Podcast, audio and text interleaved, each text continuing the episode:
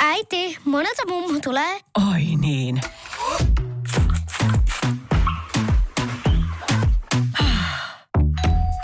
Helpolla puhdasta. Luonnollisesti. Kiilto. Aito koti vetää puoleensa.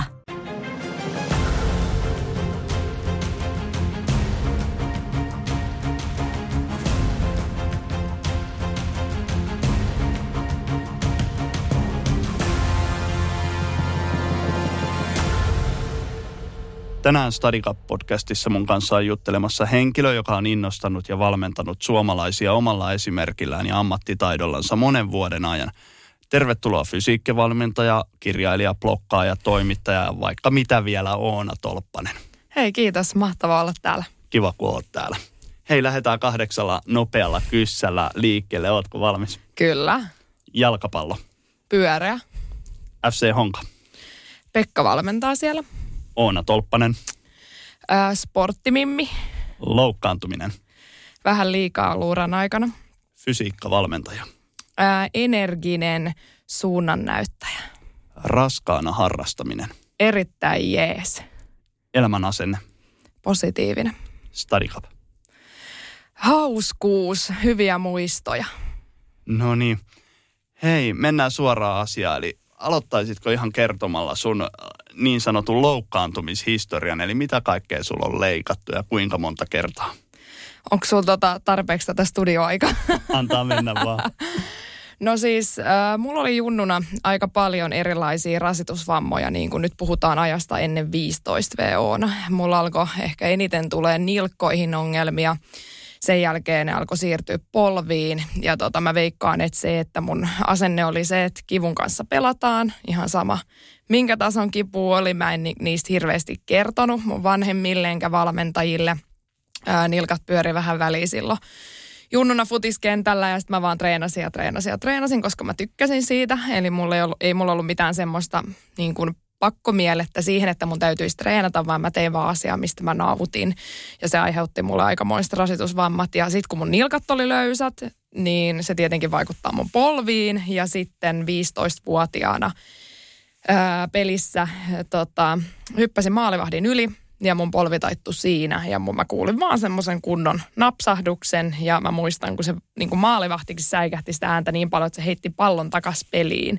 Mutta mä makasin siellä maassa enkä mä kyennyt enää tekemään mitään. Mä vaan katsoin, että mun jalka on vähän oudossa asennossa. Mun siis lumpio samalla kääntyi tonne toiselle puolelle siinä säikähdyksessä. Itse laitoin sen sitten takaisin – sitten tuohon eteen ja en pystynyt enää siinä jalalla astuu. Siinä meni eturistiside poikki, kierrukka repessä, se kierrukan pala oli mennyt vielä väliin, että se lukkiutui se polvi tosi pahasti. Ja sitten mä muistan sen, että tota, mulla meinasi lähteä taju siihen kipuun, siihen polvilumpioon. Että siinä ei niinku, oli vaan niinku ihan, ihan sekasin. Sen mä muistan. Sitten mä muistan, että mä sanoin mun niinku kaikille, että ei ambulanssiin missään nimessä, että joku muu saattaa tarvita sitä enemmän kuin minä. Mun iskä oli silloin katsomassa peliä, niin hän sitten kantoi mut autoon ja siitä lääkäriin. Ja ei me sitten niinku vielä tajuttu, että se on mennyt niin huonosti, että kaikki oli vähän silleen, että täällä nyt, että se on voi vaan joku venähdys tai joku muu, mutta tota, kyllä se magneettikuvasta aika selvästi näytti, että siellä oli turistiside poikki ja kierrukka revennyt. Ja mä muistan, kun se lääkäri sen sanoi, vaikka mä olin 15-vuotias ja se niinku näytti niistä kuvista, kyllä mä siitä itkuu porskahdin saman tien, että siinä oli vielä sellainen tilanne, että Mä olin sitä ennen ollut naisten liigakokoonpanossa silloin 15-vuotiaana. Salorannan Marko oli kutsunut sinne ja oltiin sovittu, että mä alan treenaan naisten mukana, mutta mä pelaan BSM-pelejä. Tota, ja sitten se oli tota, BSM-peli ja mun piti, se oli sunnuntai ja maanantai mun piti tehdä tämä sopimus, että mä lähden sitten naisten liigajoukkueen mukaan. Ja tota, sitten sunnuntain meni polvia. Se oli sitten vähän niin kuin siinä. Mutta Marko teki tosi kivasti. Se sitten sanoi mulle, että nyt polvi laitetaan kuntoon ja sun kuntoutus tulee heidän mukana. Mä sain sitten naisten liikapuolelta heti fysion Marin ja tota, sitten se antoi mulle vähän niin semmoisen toivon kipinän, että mä tuun täältä vielä takas. Mutta olihan se ihan hirveä, jos miettii 15-vuotiaista tyttöä, että, että tässäkö tämä homma oli. Ja oliko se ensimmäinen sellainen vamma, mikä sulla piti leikata? Joo. Mulla ei ole koskaan leikattu oikeastaan kitarisojen lisäksi mitään muuta kuin polvia. Et mä oon säästynyt kaikilta tommosen tai pientää hiusmurtumaa, nivelsiden repeä. Mä oon ollut nilkois moneen kertaan, mutta ne on mennyt niinku poikki. Et toi oli semmoinen iso eka leikkaus ja siitä sitten tuli semmoinen kierre ton oikean polven kanssa. Et se eka leikkaus meni tosi hyvin. Mä pystyin Silviä tulla takaisin pelaamaan ja kaikki oli kondiksessa, mutta sitten yhtäkkiä ne kier- kierrokan liitännät ei pitänyt sitten se kierrukka, tota, olisikohan siinä ollut vuosi, mä olin ehtinyt olla kentillä, niin sitten se meni uudestaan, sitten se putsattiin se kierrukan pala pois, ihan pieni juttu, mutta niin sitten niitä taisi olla neljä sellaista, missä muut putsattiin sekä kierrukan paloi rustoa, että sitten mulle muodostunut luupiikki, joka jouduttiin myöhemmin hio pois. Että se oli vähän sellaista, että mä pelasin aina sen vuoden tai puoli vuotta ja sitten mä olin taas sivussa, että kaikki ne vuodet, mitkä piti olla mulle niin kuin sellaisia isoja jalkapallon niin kuin kannalta, niin meni ihan penki alle. Joo, voisitko kertoa vähän sitä niin kuin toipumisprosessia 15-vuotiaana, niin mitä sun piti tehdä, että sä sait sen polven kondikseen, että sä pystyit sitten vielä urheilemaan jatkossakin? No siis mulla oli ihan systemaattinen kuntoutus, mulla oli hyvät fysioterapeutit tietenkin silloin edellisen Dextran puolesta. Siellä oli, mutta sitten mulla oli naisten liikapuolella Mari ja tota, ihan systemaattisesti tehtiin sen kuntoutusprosessin mukaan, mikä jalkapallos on, niin ne harjoitteet. Ja mä todellakin tein joka ikisen harjoitteen ja vielä lisää. Että sit jos sit mä rupesin heti keskittyä lihasten aktivointiin tämmöiseen, että mä halusin saada lihakset takaisin. Että mulla oli kun sellainen roikkuva nahka tuossa etureidestä, seitsemän senttiä lähti ympärysmittaa, koska mä olin kaksi kuukautta yhteensä kepeillä. Että siinä oli vielä semmoinen, kun se polvi meni, niin se oli niin turvonnut ja niin lukos, että hyvärisen Eero, tämä ortopedi, sanoi mulle, että kuukaus kuntoutetaan sua siihen leikkaukseen, jotta sä parannet sit paremmin siitä. Että jos me nyt saman tien leikataan, niin voi olla, että se jää tosi jäykäksi sun jalka, koska siinä on nyt, se on niin turvonnut, että siitähän otettiin piikillä nestettä ja muuta pois, että mä en pystyin liikuttaa ollenkaan sitä jalkaa, että se oli semmoinen vesiilmapallo kyllä ne ekat päivät, niin mä olin sitten kuukauden ennen leikkausta kepeillä kävelin ja mä kuntoutin sitä jalkaa sitä leikkausta varten ja sitten se leikattiin ja sitten mä olin vielä kuukauden sen jälkeen kepeillä, koska siinä kun se kierrukka liitetään, niin sitten siinä on, sun on pakko tavallaan kävellä keppien kanssa, että se ei heti tavallaan lähtisi se liitäntä siitä rikki. Niin mm, kyllä mä ensimmäisiä kertoja, kun mä sain kävellä ilman keppejä, niin harjoittelin kävelemistä ja esimerkiksi ristiaskeleita. Tuntui ihan absurdit lähteä kävelemään ristiaskeleita, kun sä olit kepeillä vääntänyt. Että yläkroppa oli tosi vahva. Että varmaan sieltä se yläkropan lihaksisto kehitti, kun kepeillä oli kaksi kuukautta painanut menemään. Sitten sä jatkoit kuitenkin jalkapallon harrastamistakin sen le- ö, loukkaantumisen jälkeen, niin muistaaksä sitten sitä hetkeä, kun sä ymmärsit, että näillä, tai tällä polvella ei kyllä enää jalkapallouraa tehdä? Joo, mä jatkoin sen jälkeen ja siinä tuli sitten, mä tietenkin menin lukioon sit siitä vähän myöhemmin ja tota, mulla oli silloin näitä samoja pikkukorjausleikkauksia koko ajan. Mä olin Mäkelärin urheilulukiossa ja jalkapallovalmennuksessa silloin ja mua niin kuin mä aloitin vielä eikä kauniaisten lukio sen takia, että mulla oli just joku polvioperaatio ja kauniaisten lukio oli viiden minsan päästä mulla kotona, kun mä asuin silloin kauniaisissa ja Mäkelä oli tietenkin paljon pidemmällä, niin me sovittiin, että mä aloitan kurssit kauniaisten lukiossa ja siirryn sitten Mäkelä Rinteeseen.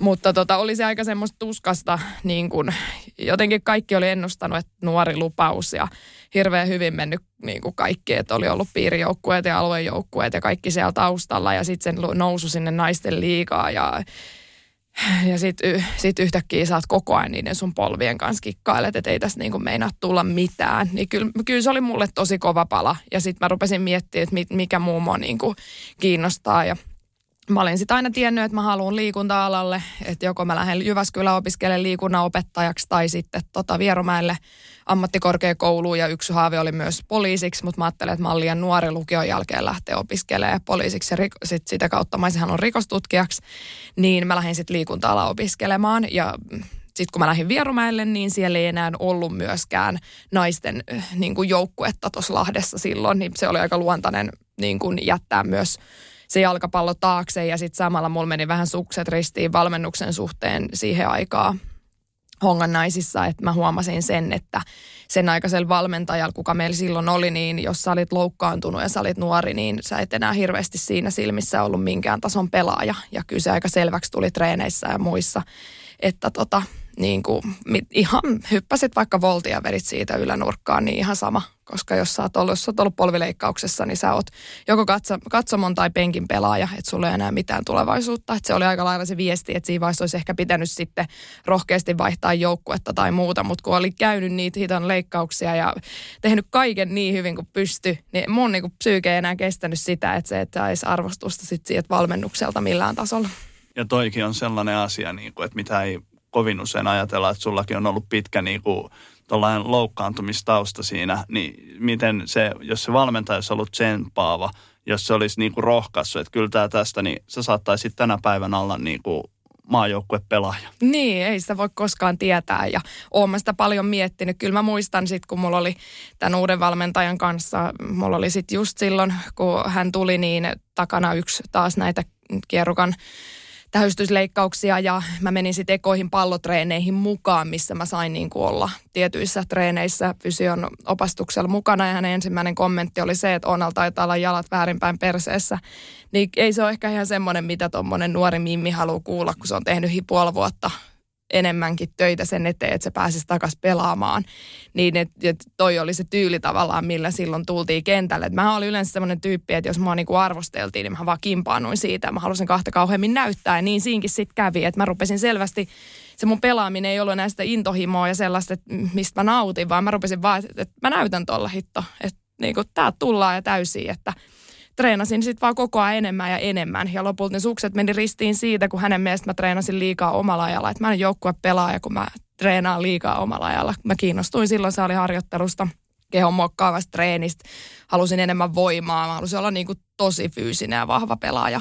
Ja meillä oli silloin tuolla Esport Arenalla semmoinen lista, että, niin kuin, että me saatiin käydä siellä niin kuin yhteistyönä siellä salilla niin paljon kuin haluttiin, niin mulla oli melkein joka päivä se raksi ruudussa, kun piti aina ilmoittaa, kun oli käynyt, niin oman nimen kohdalla laittaa raksi, niin se oli ilmeisesti sitten jonkun kautta nähnyt, että mä vietän siellä aika paljon aikaa ja sitten se näki ennen treenejä, kun mä olin siellä hölkkäilee ja lämmittelee, kun mä koin, että mun on pakko olla valmis treeneihin ja mun pitää lämmitellä tosi paljon tota mun polvea ja muuta, että mä pystyn ihan oikeasti treenaamaan samalla tasolla kuin muut, niin se oli sitten hänelle liikaa ja meillä tuli sitten, niinku, se on tosi hassua, koska mä arvostan tosi paljon valmentajia ja mä en ole ikinä kenenkään valmentajan kanssa joutunut niinku sanallisesti tämmöiseen sanaharkkaan, mutta silloin mä jouduin ja sitten mä vaan sanoin, että mut täytyy mun sua kiittää siitä, että sä oot kasvattanut mua ihan hirveästi ihmisenä. Että kaikki tämä muu aika on ollut täyttä piip. Ja sitten mä lähdin selään ja mä en ikinä palannut kentälle. Oliko sulla ketään, kenelle sä olisit pystynyt juttelemaan? Jutteliko se kenellekään siitä niin kuin sun ja sun valmentajan väleistä? Joo, me juteltiin aika paljon pelaajat keskenään ja siellä ei ollut niin kuin, aika monta treeniä, milloin joku pelaaja itki. Ja itse asiassa tämän tota, mun ja tämän valmentajan sanaharkassa mä kävin aika tarkkaan läpi sen, että se ei voi kohdella näin naisten pelaajia. Et ulkonäköön liittyvät kommentit on mun mielestä ihan absurdeja ja mun mielestä niitä hänen ei, mua kohtaan niitä ei sinänsä tullut, mutta aika monta kun pelaajaa kohtaan tuli ja ne oli niinku semmosia, mitä mä en niinku vaan voinut käsittää. Että niinku puhutaan pelaajillehan suoraan, että pitäisi laihduttaa ja niin kuin ulkonäköön liittyviä sanoja käytettiin siellä kaikkien muiden pelaajien kuulen. Ja kyllä meistä aika moni, moni lopetti jalkapallon silloin ja se tai vaihto seuraa, että ei se niin kuin, se kyllä vaikutti kaikkiin. Ja mä sain tosi paljon kiitosviestejä sen aikaisilta joukkuekavereilta siltä, että mä uskalsin olla se, joka avasi sen suun, koska kaikki pelaajat oli siinä paikalla, kun mä niin kuin räjähdin. No, ja nyt pitää niinku kuuntelijoillekin muistuttaa, että me ei puhuta mistään 70-80-luvusta, vaan tämä on tapahtunut 2000-luvulla. Että ei vähän reilu kymmenen vuotta Joo. sitten, kun tämä aika, aika hirveetä. Niin, se oli jotenkin absurdia, koska mä olin aina semmoinen tyyppi, että että jos jostain valmentajasta varoitettiin etukäteen, niin mä olin aina silleen, että, että mä haluan itse tehdä sen niin kuin mun mielipiteen ja että mä haluan kunnioittaa valmentajia tosi paljon ja mä oon aina ollut tosi kurinalainen treenaaja ja mä oon pyrkinyt tekemään kaiken sen. Ja niin kuin mun, mun mielestä, tai mä sanoinkin sit siinä aiemmin jo, että, että hän voi tiputtaa mut pois tästä joukkueesta, jos mä en taidollisesti ole tähän joukkueeseen sopiva, että ei mua kannata tässä silloin pitää. Ja mä yritin niin kuin tavallaan tuoda tämänkin puolen, että, että sit mä lähden hakemaan haasteita muuta, mutta ei se ollut koskaan kuulemma, että kyllä mä kuulemma kuuluin siihen näin, mutta oli se sellainen, nyt jälkikäteen, niin vitsi se on kasvattanut mua siitä silloin nuorena, että mulla on, niinku, mulla on ollut hirveä palo ja näyt, niinku tarve, harve, niinku näyttämisen halu ja treenimotivaatio, kaikki mä päässyt näyttää ollenkaan enää sitä, niin kuin millainen mä olin sen jälkeen, kun mä loukkaanoin. Että Salorannan Markolle kiitos. Hän otti mut kyllä silloin takas niin ensimmäisin liikavuosina. Mä sain puolet peleistä. Mä pelasinkin silloin, vaikka mä olin tosi nuori ja mä olin siitä ekasta loukkaantumisesta päässyt kentille. Ja mä, en ole, niin mä kehityin ihan hirveästi hänen valmennuksessa silloin, että se oli niin kuin todella, todella niin kuin hyvä valmentaja. Ja niin kuin siis semmoinen, joka on tosi pelaajalähtöinen valmentaja. Mutta tota, kaikki on eri persoonia ja kaikkien kanssa ei voi tulla toimeen, sen mä siinä kyllä opin, mutta se oli iso kasvun paikka. Mä en usko, että mä olisin tässä nyt, jos mä en olisi tuota kokenut. Mä alan kyllä hakemaan kohta Markolle jotain patsashanketta. Sä et ole nimittäin ensimmäinen vieras, joka ottaa niin kuin Markon nimen esille. Joo, se on ihan huipputyyppi. Vai, vaikuttanut monen, monen niin kuin uraa positiivisessa mielessä nimenomaan. Kyllä. Tota, hei, jos mennään sitten siihen itse loukkaantumiseen ja siitä, niin kuin, kun sulla meni se polvi 15-vuotiaana – niin kuin, että polvilumpio lähti paikoiltaan, niin pystyykö muistamaan yhtään niitä ajatuksia, mitä, se niin kuin, mitä sä ajattelit oman pään sisällä sillä hetkellä, kun sä sait kuulla, miten pahasti se polvi oli mennyt? No mua ei oikeastaan se polvi kiinnostanut, vaan mä ajattelin vaan, että siinä oli se liikasopimus. se oli ensimmäinen asia. Ja tota, mutta sitten, no Marko oli ihana, kun se sitten sanoi, että sä tuut kuntoutukseen nyt meidän joukkojen mukaan silti ja me laitetaan sut takas kuntoon. Ja, ja sitten se oli, tämä liittyy vielä hauska juttu, että tota Marko sitten sanoi, että soita sitten hänelle, kun oot käynyt leikkauksessa ja niin kuin näin, että hommat on mennyt eteenpäin. Ja sitten tota, mä olin siellä heräämössä ja en tietenkään vielä ehkä ihan palautunut myöskään niistä lääkeannoksista, mitä siellä on annettu. Ja heti kun mä sain heräämässä puhelimen, niin mä soitin sitten Salorannan Markolle ja niin kuin ilmoitin, että mut on nyt leikattu ja muuta. Mä en sit muista, mitä kaikkea hölmöä mä hänelle höpöttänyt. Mä vaan muistan, kun se sanoi mulle, että no niin, no nyt otat vaan ehkä ihan levon kannalta, että rupeepa nyt nukkua siellä heräämässä. Että se oli mulle tärkein asia, että hän oli ensimmäinen ihminen, kelle mä soitin, kun leikkaus oli ollut ohi, että täältä tullaan. Eli sä pystyt kääntämään tonkin niin kuin tietynlaiseksi voimavaraksi itsellesi, että loukkaantuminen, mutta sä hoidat sen niin kuin kuntoon ja tuut entistä ehompana takaisin.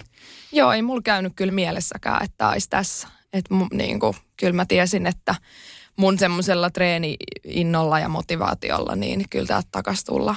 Joo. Mitäs sitten, jos mennään siihen, kun sä tosiaan ymmärsit sen, että futista, että pystyi ja jatkamaan, vaikka se olikin tolleen pikkuhiljaa ja siinä oli valmentajan kanssa, niin muistaaksä sen päivän, kun sä teit tavallaan pään sisällä sen päätöksen, että nyt mä lopetan? Mä olin tosi huojentunut, koska mä olin sen kaksi vuotta vähän niin kuin roikkunut suoraan sanoin siinä mukana. Järjetön panostus treenaamiseen ja niin kuin kaikkeen muuhun, mutta sitten tuntuu, että ei saa sitä mitään arvostusta ja ei päässyt niin kuin oikein näyttää ollenkaan sitä omaa, mitä oli oikeasti oppinut ja niin kuin, miten paljon oli oikeasti tehnyt duunia, niin musta se oli kauhean helpotus, että mä sain sanottua sen ääneen. Ja tota, kyllä mä jälkikäteen olen miettinyt sitä, että oliko, olisiko mun pitänyt toimia eri tavalla tai jotenkin käyttäytyä eri tavalla, mutta siinä tilanteessa oli mun, niin kuin, se oli mun ratkaisu ja, ja tota, meillä oli kyllä aivan ihana joukkue. Mulla oli tosi ihania joukkuekavereita silloin hongassa ja tota, meillä oli aivan ihana tota, joukkueenjohtaja Pale ja siinä oli kaikki, kaikki muu oli oikeastaan, että meillä ei vaan sitten val, sen aikaisen päävalmentajan kanssa, niin homma, hommas kuulannut ehkä niin kuin olisi, olisi pitänyt. Ja en mä tietenkään, niin kuin ei, ei tässä niin kuin voi syyttää ketään niin kuin yhtä ihmistä. Se ei silloin toiminut ja ehkä, ehkä tota, munkin se asenne alkoi sitten olemaan sellaista, että mä näytän tolle niin kuin, että täältä pesee, niin se ei ehkä ollut semmoista rentoa sitten myöskään se mun tekeminen, että tota, mutta joo, siinä vaiheessa kun mä päätin, että mä lopetan pelaamisen, niin mä olin tosi huojentunut. Kyllä mä kävin katsoa joukkueen pelejä, mutta tota, en mä halunnut mennä niinku lähellekään sinne enää treenaamaan. Sitten sitä enemmän alkoi vaan rauta nousee salilla. No.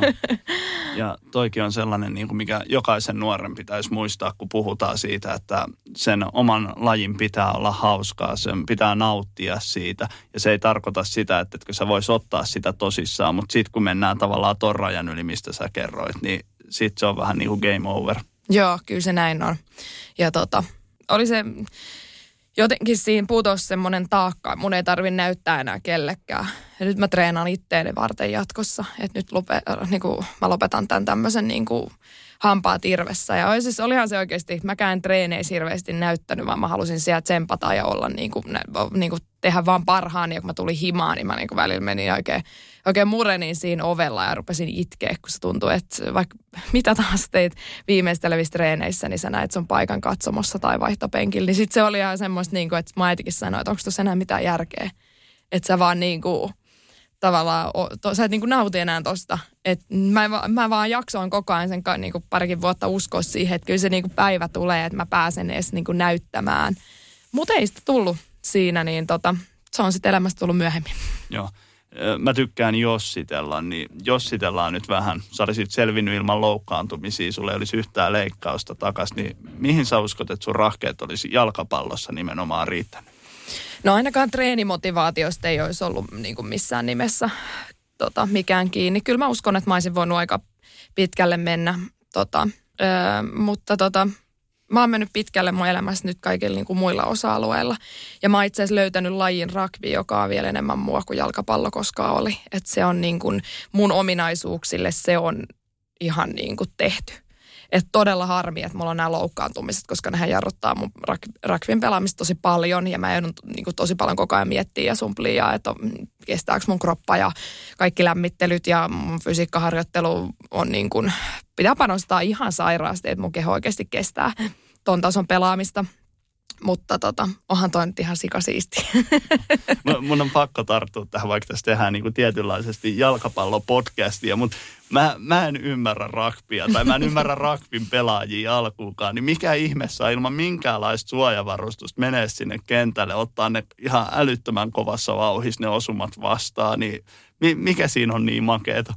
Mä oon harrastanut karatea pitkään. Mulla on sinne vyö karateesta ja mä, mä siis ihan, mä rakastan painimista ja niin kuin kontaktia yli kaiken. Ja futiksessa ehkä se ongelma oli se, että mä sain siitä aina niin kuin kuulla, että liian raju, liian raju pelityyli, vaikka mä oon pieni kokonen, niin mä oon aina semmoinen voimapesä siellä kentällä. Mä en ollut mikään taitopelaaja, en todellakaan mikään kikkailija tai taito, enemmän mä oon ollut se fysiikka ja nopeus ja räjähtävyys ominaisuuksilta hyvä, niin jotenkin toi rugby, se on vaan niin siistiä, että täysvauhdissa oikeasti juokset ja hyppäät jonkun lantioon ja kaadat sen. Se on niin kuin, mitään parempaa ei voi olla, kun siellä on, siellä on tarkat kontaktisäännöt. Moni ajattelee, että se on ihan brutaalia ja sä saat tehdä mitä vaan. Sä et saa lyödä ja potkia, sä et saa taklata yli olkapään. Taklaukset on tosi tarkkoja ja näin, mutta siis onhan meillä hammassuojat toki, että on siellä jotkut suojat päällä. Vähemmän siinä on silti suojia kuin jalkapallossa. Kyllä, tai missään muussa lajissa.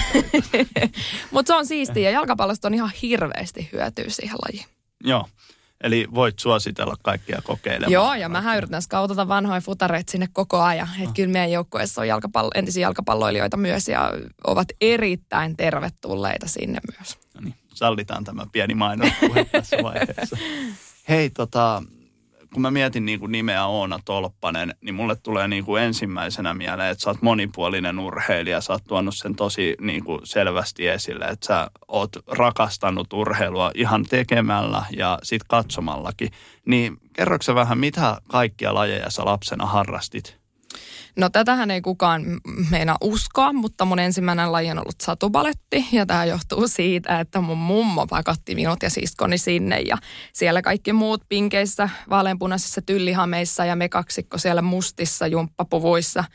Ja tota, muthan äiti löysi aina punaiselta penkiltä, joka tarkoitti sitä, että mä olin riehunut siellä treeneissä enkä ollut kuunnellut valmentajaa tässä, just kun puhuin, että kunnioitan aina valmennusta, mutta silloin oli vielä ihan, olinko viisivuotias tyttönen, niin tota, mä olin aika villi. Ehkä tämä paletti ei siinä sitten äiti huomasi myös, että tämä ei ole Oonan, Oonan laji ollenkaan, että tota, vuoden mä sitä harrastin ja sitten mä ilmoitin äitille, että hei mä osaan jo kaiken. Että mä haluan jotain muuta tehdä seuraavaksi, kyllä sitä nauratti. Että ai jaa, että vuoden jälkeen sä osaat jo kaiken tuot satupaletista, mutta se oli vähän se meininki ja mun äiti sen ties, mutta mun mummo oli halunnut kokeilla tätä, niin me lähdettiin sitten kokeilemaan balettia ja sen lisäksi mä sitten harrastin yleisurheilua tosi pitkään. Satanen ja pituushyppy oli oikeastaan mun mulle tärkeimmät.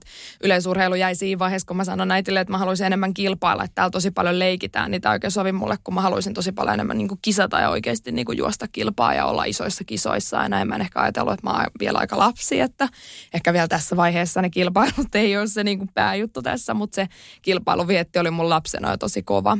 Ää, siinä samoihin aikoihin. Silloin oli tosi paljon tämmöisiä kerhotoimintaharrastuksia, mihin sä pystyit koulun kautta liittyä. Niin mä kävin voimistelussa, sählyssä ja sitten mä oon käynyt pesiksessä.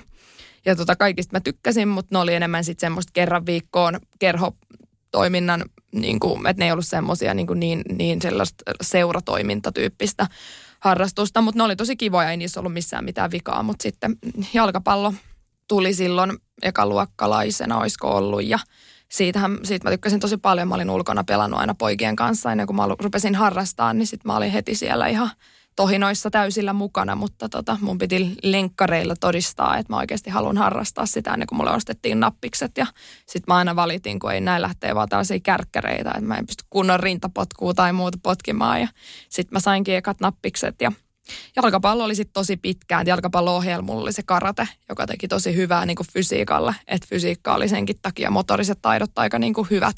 Se yleisurheilu karate-tausta oli kyllä niin kuin syynä myös siihen. Ja karaten mä sitten jouduin lopettaa vaan siitä syystä, että aika ei riittänyt. Että mähän juoksin futistreeneistä, puin autossa karatepuku päällä ja juoksin saman tien sieltä karatetreeneihin. Ja se oli sellaista, että se oli niin kuin pikkutytölle aika paljon. Että sitten mun piti joskus 15-vuotiaana olisi ollut, niin päättää, että kumpaa lajia. Ja tota, kyllä mä oon välillä harmitellut, että mä lopetin sen karaten. Mä tykkäsin siitä tosi paljon just kontaktilajeista. Mutta joukkue vei kuitenkin voiton. Että se jalkapallojoukkue, joukkue, joukkueen lajit on aina ollut mun juttu. Ja mä niin, kuin niin paljon tykkään siitä, että, että ei voi, että yhden pelaajan varaa ei voida laskea, vaan koko joukkueen pitää onnistua, jotta tulee menestystä. Ja se oli niin kuin semmoinen sit myös syy. Ja sitten mä lähdin vaihoin seuraa EBKsta Honkaa ja niin kuin näiden piiri- ja aluejoukkueiden jälkeen siellä valmentajat suositteli, että nyt kannattaa mennä vähän isompaan seuraan, että jos sä haluat oikeasti tästä jalkapallosta jotain. Ja ne oli tosi, tosi hyviä vuosia. Ja sitten mulla on tietenkin tullut tähän voimaharjoittelut muut niin kuin myöhemmin. Siis futiksen ohella alkoi tulla tois kiinnostus salista ja mä vietin siellä tosi paljon aikaa ihan opiskellen, että miten ihmiset treenaa. Koska mä tiesin, että se voi olla semmoinen työkenttä, mikä mua joskus kiinnostaa. Ja sitten niin kehon muokkaava harjoittelu siinä samalla, mutta myös tämmöinen optimaalinen fysiikkaharjoittelu rupesi kiinnostaa jo tosi nuorella iällä. Ja ja tota, sitten mä aina ajattelin, että ehkä musta tulee tämmöinen elämäntapamuutosvalmentaja, niin sitten mä sen takia lähdin kisaa fitnessissä, että mä ajattelin, että en mä voi ketään ihmistä laihduttaa, jos mä en ole itse laihduttanut. Ja kun mä olin aina ollut kuitenkin urheilija ja normaalissa niin kuin kehon koostumuksessa ja koossa, niin mä ajattelin, että mun on pakko ottaa joku tavoite, että mä suostun laihduttaa, koska mä rakastan ruokaa.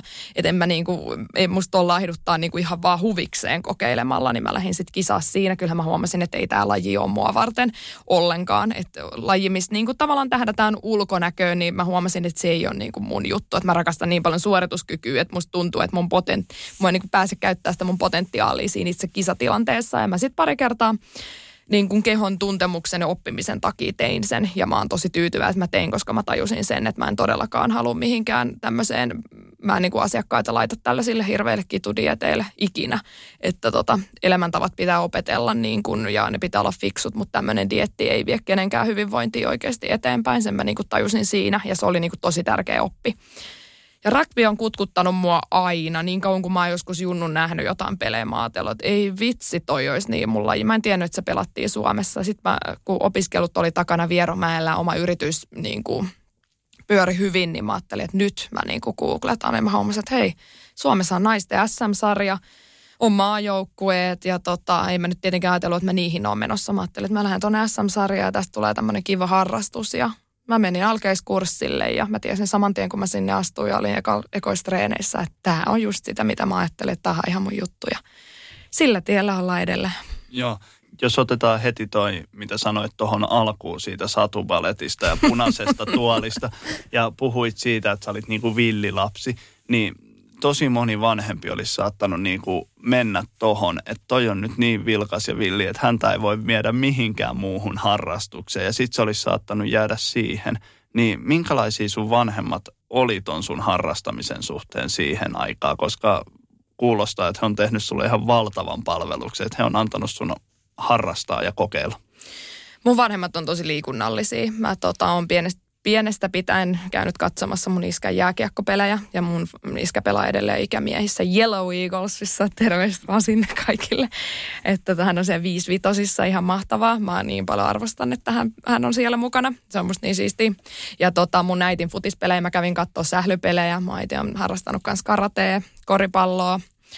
Se on semmoinen, no äiti aika hyvin dominoi aina junnuna meitä kyllä kaikessa ja haasto kaikki leuanvetokisoihin ja pistoolikyykkykisoihin ja joskus kun mä olin ekan luokalla, äiti saattamaan kouluun kävelemällä käsillä. Siellä on pitkätelinen voimistelutausta takana ja mulla ei ole koskaan tuputettu mitään. Että voisi kuulostaa siltä, että oltu pelkästään niin kuin liikunnan ja tuommoisen parissa ei. Öö, totta kai mun vanhemmat on halunnut, että me harrastetaan ja niin kuin auttaa siinä ja halunnut mahdollistaa sen harrastamisen, mutta se ei ollut semmoista tuputtavaa, jos jommalla kummalla meistä on joku laji ollut vähän semmoista, että ne huomaa, että toi ei, tossa ei ole enää sitä intoa ja iloa mukana, niin ei meidän ole tarvinnut mennä. Et me ollaan saatu lopettaa ja aloittaa uusi laji ja varsinkin mun sisko on ollut tosi erilainen. Sillä on ollut enemmän yksilölajeja ja uinti ja tämän tyyppiset jutut ja mun äiti on ollut aina itse ja isä melkein molemmat joukkueurheilus mukana, niin mun äitikin ihmettelee, että ai uinti. Mutta sitten se huomasi, että ei vitsi, että toihan on mun siskon juttuja. Se on just semmoinen laji, mitä mä en olisi ikinä voinut harrastaa, koska en, ei missään nimessä mulle olisi sopinut tommonen noin niin kuin tavallaan, että sun pitää jaksaa katsoa niitä samoja kaakeleita edes takas ja vielä niin kuin pärjätä siinä, niin ei olisi sopinut me mun niin kuin luonteelle yhtään. Että sit mun mielestä on niin kuin tosi hienoa oli käydä katsoa sit siskon kisoja ja sille, että sillä oli ihan erilaiset lajivalinnat, se oli aivan, aivan mahtavaa. Mutta meillä on ollut hirveän semmoinen niin kuin kannustava, positiivinen ilmapiiri siihen liikuntaan. Ja mun mielestä ehkä parasta siinä ei ole edes ne harrastukset, vaan se, että me ollaan tehty paljon liikunnallisia asioita. Me ollaan menty yhdessä vaikka lyömään pesäpalloa tai luistelee. Tai niin kuin, että on niin kuin, mun äiti on tutustuttanut mut erilaisiin urheilulajeihin pienestä pitäen ja ollut siinä mukana sanomatta, että mun on pakko harrastaa mitään. Että se ei ole ollut semmoinen, että sun täytyy liikkua koskaan, vaan me ollaan tehty sitä rakkaudesta tekemiseen. Ja siitä on syntynyt varmasti upeita muistoja niin kuin koko perheen kesken. Siis ihan parhaita. Kyllä mä niin kuin, ja musta on niin hienoa, että mulla on edelleen mun äitin EBK on pelipaita silloin, kun se pelasi siellä tämmöisessä niin kuin, äh, aikuisten äitien joukkueessa, no ei äitien, vaan niin kuin naisten niin kuin harrastajajoukkueessa enää sitten niin kuin sit, kun se oli saanut meidät ja näin, niin mulla on se edelleen, koska se oli silloin numero 19 mun ensimmäinen pelipaita, minkä mä EBKsta sain, oli 19. Miten sitten sä teit niin kuin kun sä et ollut näissä kerhotoiminnoissa tai jalkapallotreeneissä? Miten sä, muuten sä käytit vapaa-aikaa? Leikin pihalla kavereiden kanssa. Ja sitten no usein metsässä oltiin, leikittiin jotain majaleikkejä tai... No siis sehän oli tosi paljon sitä, että sä menit koputtaa kaveri ovelle ja kysyit, tuut sä ulos munkaan leikkiin. Ja sitten sitä keksittiin ja mielikuvitus oli vaan rajana. Silloin ei hirveästi puhelimia. Ne tuli silloin. Mäkin olen saanut kahdeksanvuotiaan ensimmäisen Nokian Nokian puhelimeni, ja, mutta eihän niitä ikin käytetty. Ne oli semmoinen hätävara, että jos jotain sattuu, niin sulla on se puhelin. Mutta tota, me oltiin, leikittiin pihalla ja se oli hyvin semmoista aktiivista, aktiivista tekemistä ja olemista. Et mä oon, on ollut myös paljon aikaa niille leikeille ja sellaiselle. Kouluun olisin voinut keskittyä vähän enemmän sähän oot niinku oikeastaan malliesimerkki sellaisesta nuoresta, että sullahan ei nimenomaan pitäisi olla noita loukkaantumisia, mitä sulla on ollut. Sä oot ollut monipuolisesti, sä oot liikkunut paljon vapaa ja sun keho on tavallaan tottunut siihen. Niin onko sua ikinä niinku ottanut kunnolla päähän, että miksi just minä, miksi mä oon saanut, vaikka mä oon tehnyt kaiken oikein vai teikö sä kaikkea oikein? Totta kai mä ottaa päähän, mä ottaa edelleen ja kyllä mä niinku tuossa kun oli pitkä raskaus takana, ei siinä raskaan alkoi huomaa, missä kaikissa on ollut kehos vammoja, niin kyllähän mä ärsyttää ihan sikana. Ja oonhan mä miettinyt tosi paljon sitä, että mi- miten, miten siistiä olisi pelaa rugby ilman näitä polvivammoja, koska ne jarruttaa mun pelaamista. Mutta jos mulla ei olisi ollut noita polvileikkauksia, tota historiaa, niin mä en usko, että mä tekisin tätä työtä tällä hetkellä, mitä mä teen. Mä en usko, että mulla olisi sellaista niin kuin, mä en pystyisi ehkä asettuu mun asiakkaiden saappaisiin, jos mä en olisi kokenut tätä kaikkea ja mä en olisi ihmisenä minä, jos mä en olisi kokenut. Kyllä mä, mä uskon niin kuin lähestulkoon aina siihen, että tietyt asiat elämästä, mitä meille tapahtuu, tekee meistä just sen tyypin, mikä me tänä päivänä ollaan. Ja ei olisi Oona Tolppasta ja Fitoona brändiä, jos ei olisi 15-vuotiaan leikattu eturistisidettä. Mä tosiaan on lukenut, että sä oot tota, jossain uutisessa tai haastattelussa sanonut, että sä välillä pohdit, että haluatko edes olla julkisuudessa, niin miten paljon sun pitää käsitellä henkisesti sitä puolta, että tavallaan sun kaikki liikkeet syynätään tuolla, kun sä haluat vain harrastaa? No mun täytyy alkuun tähän sanota, että mä niinku koen, että mä oon ihan tavallinen ihminen. Mä en pidä itseäni todellakaan tärkeämpänä kuin kukaan muu tai millään tavalla kiinnostavampana tyyppinen kuin kukaan muu. Mä elän ihan tavallista arkea ja mä vaan te, nautin mun elämästä. Mulla on aivan ihana mies, mulla on aivan ihana tytär ja perhe ja ystävät ylipäätään, niin mä haluan sen, mä haluan aina tätä korostaa, koska musta tuntuu, että ihmiset jotenkin ajattelee, että jos sulla on vaikka somessa paljon seuraajia, että sä oot jotenkin erityislaatuisempi ihminen, niin mä en oo, että mä oon ihan tavallinen. Ja mua sen ehkä takia mua tietyllä tavalla ahdistaa se ajatus, että joku ajattelisi, että mä oon jotain enemmän ja että, että mun niin kuin liikkeet täytyisi jollain tavalla seurata tai että niissä olisi jotain erilaista kuin jonkun muun. Ja Ehkä semmoinen, mä tykkään olla esillä kertomassa mun ammattitaidosta, mun ammattiin liittyvistä asioista, tämän tyyppisistä jutuista, mutta mä inhoan semmoista turhaa ehkä julkisuutta ja semmoista tietyllä tavalla yksityiselämän kaivamista, semmoisia asioita, niin se, se tuntuu välin niin kuin tosi silleen hurjalta.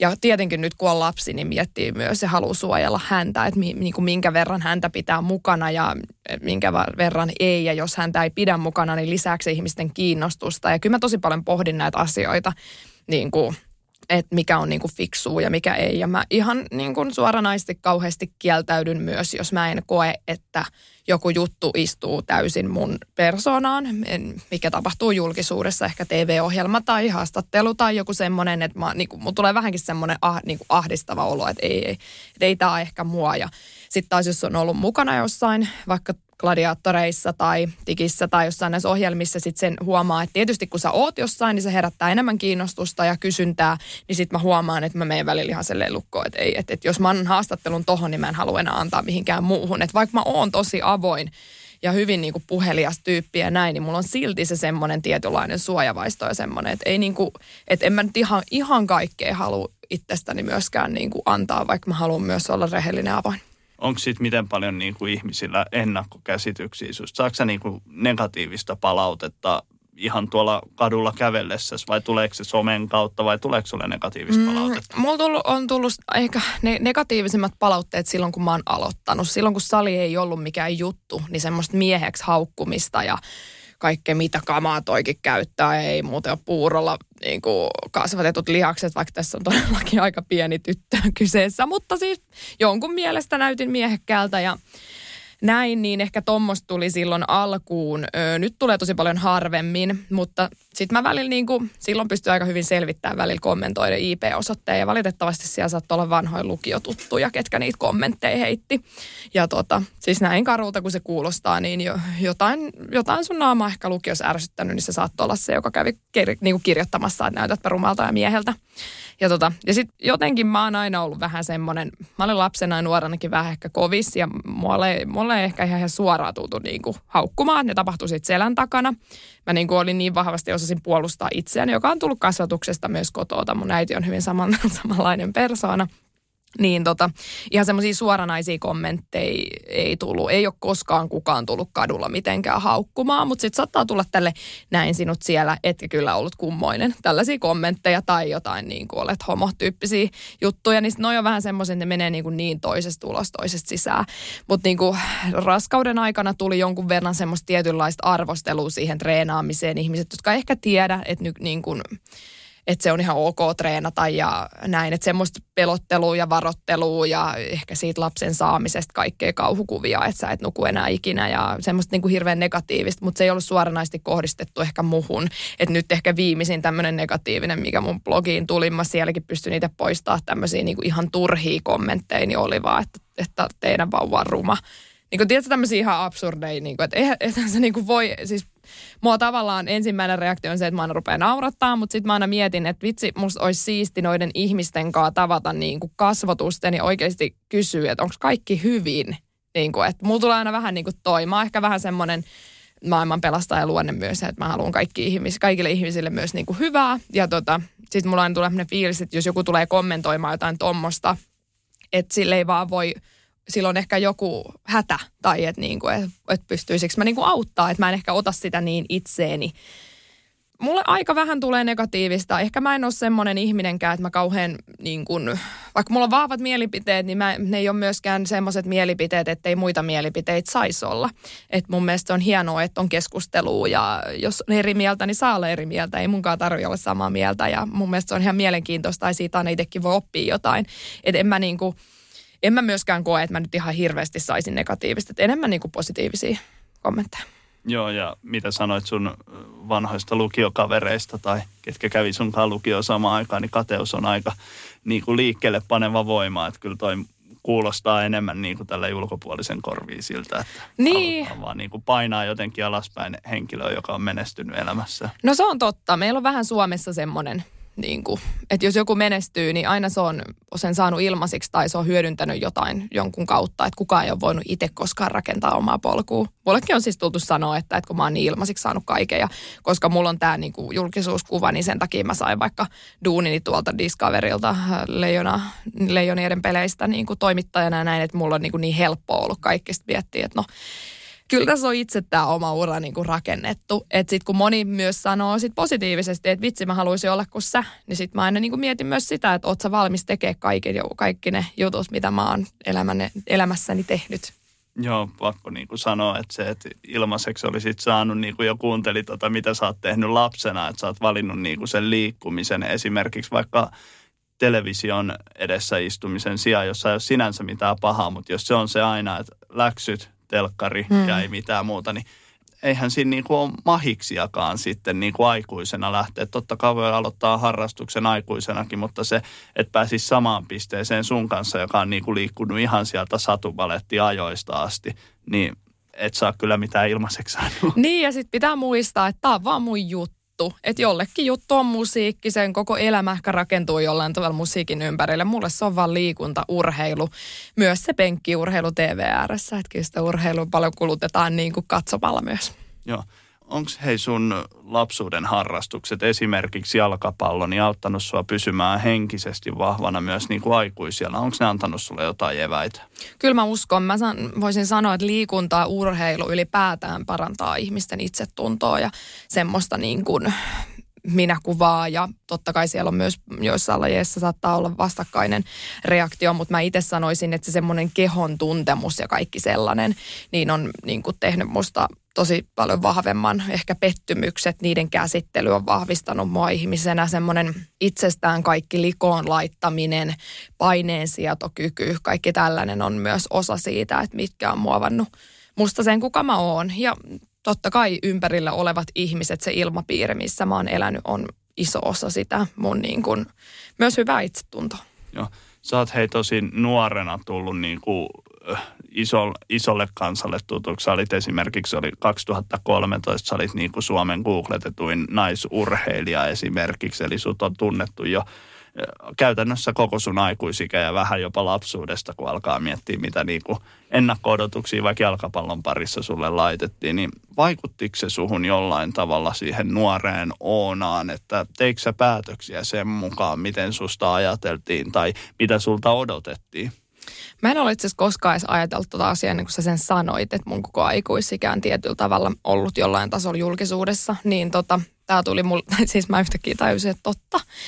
Öö, mulle ehkä tuli enemmän semmoinen, että musta on tullut vähän varovaisempi ja mä enemmän varuillaan uusien ihmisten kanssa. Et ennen mä oon ollut myös tosi sellainen niin kuin todella avoin ja niin kuin heittäytynyt tilanteeseen kuin tilanteeseen ja nykyään mä aina mietin tosi tarkkaan kaikkea, mihin mä lähden mukaan ja mulla on aina vähän semmoinen, niin kuin, että no mikähän juttu tämä on ja itse asiassa silloin Öö, olisiko se ollut, milloin oikeastaan isommat jutut musta tuli, niin olisiko se ollut 2012 vai 2013, kun Iltalehti otti yhteyttä, kun mä kirjoitin tämmöistä treeniblogia, että, että he haluaisivat tehdä jutun niin kuin treenaavasta, niin kuin salilla treenaavasta naisesta, koska salilla ei kauheasti treenaa naiset ja tytöt, se treenaa enemmän semmoiset niin kuin naiset ja tytöt, ketkä on jonkun joukkueen mukana, mutta siellä ei ole semmoista niin kuin omatoimiharjoittelua, ei kauheasti ollut salilla naisten keskuudessa. Siellä oli aina ne muutama, mutta enemmänhän siellä oli niitä äijiä.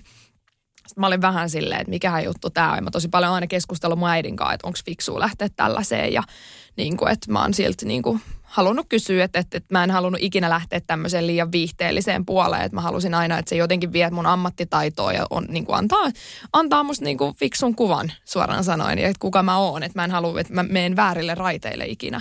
Ja tota, sit mä vähän niin kuin kysyin, että no he, että onko tämä joku viihdejuttu, että en mä semmoiseen niin kuin halua. Sitten mä että ei, että tämä on urheilujuttu, että tehdään treenivideo. Niin kuin, että tämän idea on nyt niin kuin tsempata naisia treenaamaan salilla ja näin. Ja sitten mä olin no okei, että tehdään tämä. Mutta eihän mä tajunnut, kuinka suosittu se juttu sitten oli.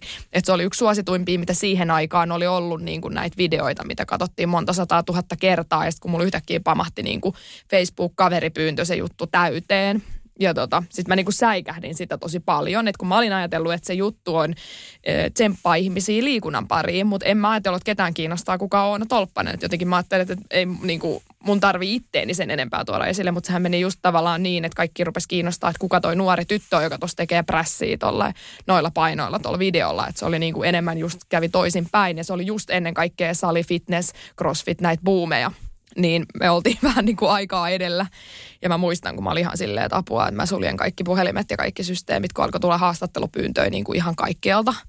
Ja sitten mä jotenkin menin siitä vähän paniikkiin, mutta sitten mä just juttelin äidin kanssa ja sitten äitikin sanoi, että nyt niin kuin vaan erota tavallaan yksityiselämän tosta, että tossahan sä voit rupea myös luomaan uraa ja niin kuin oli siinä semmoinen järjen ääni, koska oliko mulla ikää 18 tai jotain, että mä olin niin kuin ehkä just täyttänyt 18 mun mielestä silloin, et, vai 19, mutta siis supernuori, niin, niin tota, sitten me niin kuin yhdessä pohdittiin ja sitten mä perustin Facebookiin vähän niin kuin tällaisen – urheilijadilin, ja että mun ei tarvinnut hyväksyä niitä kaveripyyntöjä mun henkilökohtaiseen, vaan sitten niin kuin mulla oli se, ja sinne tuli saman tien kauheasti seuraajia, sitten mulla oli Instagram, joka veti silloin kanssa tosi paljon jengiä, että en mulla kauan ollut ehtinyt olla se, kun siellä oli tavallaan 10 000 seuraajaa, niin sitten mä niin kuin sain siirrettyä kaikki ton puolen niihin, että mun ei tarvinnutkaan antaa ehkä itsestäni omasta yksityisyydestä niin paljon.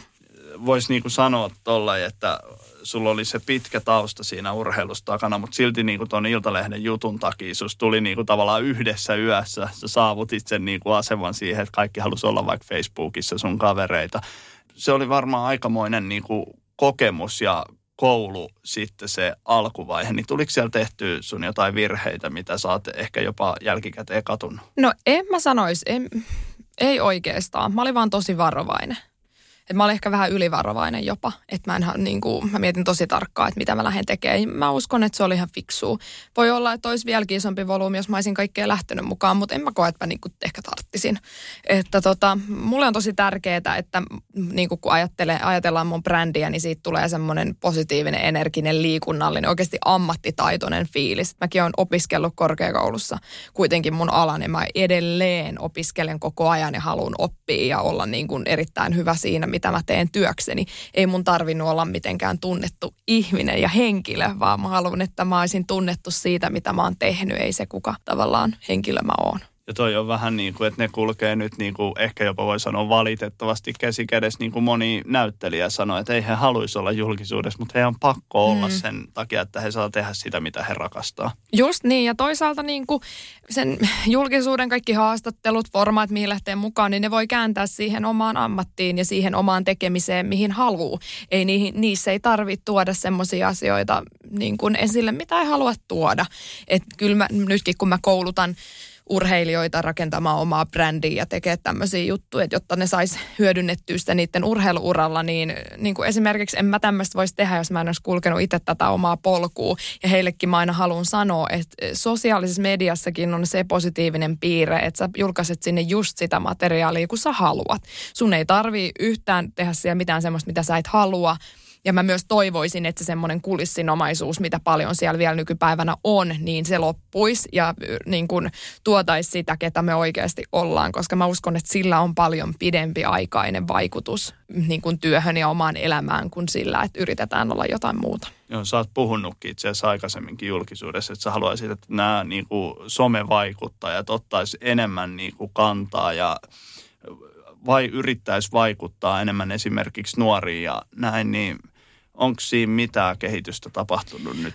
On siinä, mutta ehkä isoin ongelma on se, että mä usein mua itse häiritsee sana somevaikuttaja, jos musta puhutaan somevaikuttajana. Kaikki pitää tavallaan mun tekemistä somevaikuttamisen, mutta mun mielestä ainoa asia, missä mä voin vaikuttaa, on oikeasti se, mihin mulla on ammattitaito, eli hyvinvointi, terveys, liikunta – Plus sit mä voin niin kun, tuoda asenteet esille, että mun positiivisen asenteen ja avoimuuden ja suvaitsevuuden ja tämmöisen, mutta mä en voi vaiku- vaikuttaa asioissa, johon mulla ei ole minkään näköistä tavallaan osaamista. Että joo, mulle, mulle halutaan, kaikki haluaa kysellä ilmastossa, politiikasta, äitiydestä ja kaikkiin tästä kasvatuksesta ja tämmöistä. Mutta pitää muistaa, että mulla ei ole niistä koulutusta, niin ihmistenkin pitää tavallaan ymmärtää se, että mä en ihan kaikkiin asioihin voi ottaa kantaa vaikuttaa, vaikka mulla joku mielipide olisikin, koska mulla pitää olla jotkut hyvät perusteet siellä. Ja nykyään vaikuttajien maailma on vähän mennyt siihen, että ihmiset olettaa, että koska sulla on seuraajia, niin sun pitäisi kaikesta vaikuttaa, joka aiheuttaa myös painetta vaikuttajien keskuudessa vaikuttaa kaikkiin asioihin, vaikka niillä ei ole minkäänlaista pohjaa, taitoa siihen. Että tavallaan, että hypätään vähän niin kuin oman osaamisen yli. Että vaikuttajat ei ole lääkäreitä esimerkiksi. Minäkään en ole, vaikka tunnen paljon hyvinvointia ja terveyttä. Mä en voi tulla kertomaan kenellekään mitään diagnoosia mistään asiasta. Ja tota, mä en ole kasvatusalan ammattilainen, vaikka mä oon äiti. Mä voin kertoa, miten meillä tehdään ja miten, minkälainen meidän tyttö on, mutta mä en voi antaa semmoisia ohjeita, jolla olisi oikeasti joku näyttö tai tieteellinen tutkimus takana. Ja tämä on semmoinen asia, minkä mä haluaisin erottaa ja mikä ei välttämättä erotu nykypäivänä. Että ihmiset ajattelee, että jos sulla on paljon seuraajia, niin sun pitää ottaa kantaa kaikkeen ja sun pitää vähän niin kuin tietää kaikesta kaiken. Ja mä yritän ihmisille sanoa, että muistakaa, että mä oon ihan tavallinen ihminen. Ainoa asia, missä mä voin vaikuttaa, on mun asenteet plus se ala, mitä mä edustan ja mitä mä oon opiskellut. Ja sitten mennäänkin kevyellä aasinsillalla sitten tähän lasten harrastamiseen nykypäivänä, niin miten huolestuttaako sinua joku asia tämän päivän niin kuin lasten harrastustoiminnasta tai liikkumisesta?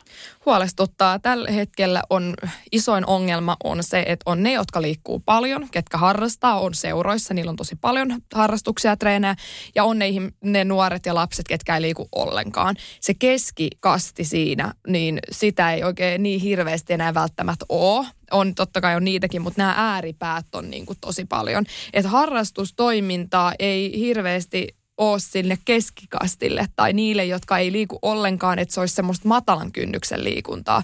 Että koko ajan nuorempana ja nuorempana alkaa olla ihan hirveästi harrastuksia lapsilla tosi paljon vie aikaa. Kaikille vanhemmille ei ole niihin resursseja esimerkiksi viedä lapsia sinne. Ei ole taloudellista niin kuin tilannetta sellaiseen, että pystyttäisiin kustantamaan, koska sitten kun on paljon, harrast, niin kuin, on paljon tota, treenejä, niin silloin on myös yleensä ammattivalmentajat ja ne valmentajat tienaa siitä, joka on mun mielestä ihan superhieno juttu, mutta sitten siinä on se ongelma, että kun on paljon treenejä, niin kaikki lapset ei pysty siihen. Että voisiko tähän olla joku semmoinen, että jollain ammattivalmentajalla, no nykyään on näitä eri tasoisia joukkueita vaikka jalkapallossa, että siellä on vaikka samassa ikäluokassa neljä joukkuetta ja on yksi valmentaja heille, niin voisiko yksi heistä olla sitten vaikka semmoinen ihan harrastetason porukka, että ei ole edes mitään tavoitteita sillä jengillä mennä vaikka sinne ykkösjoukkueeseen, vaan että ne osallistuu harrastetason kisoihin ja niillä on kaksi tai kolme kertaa viikossa treenit ja se on hauskaa.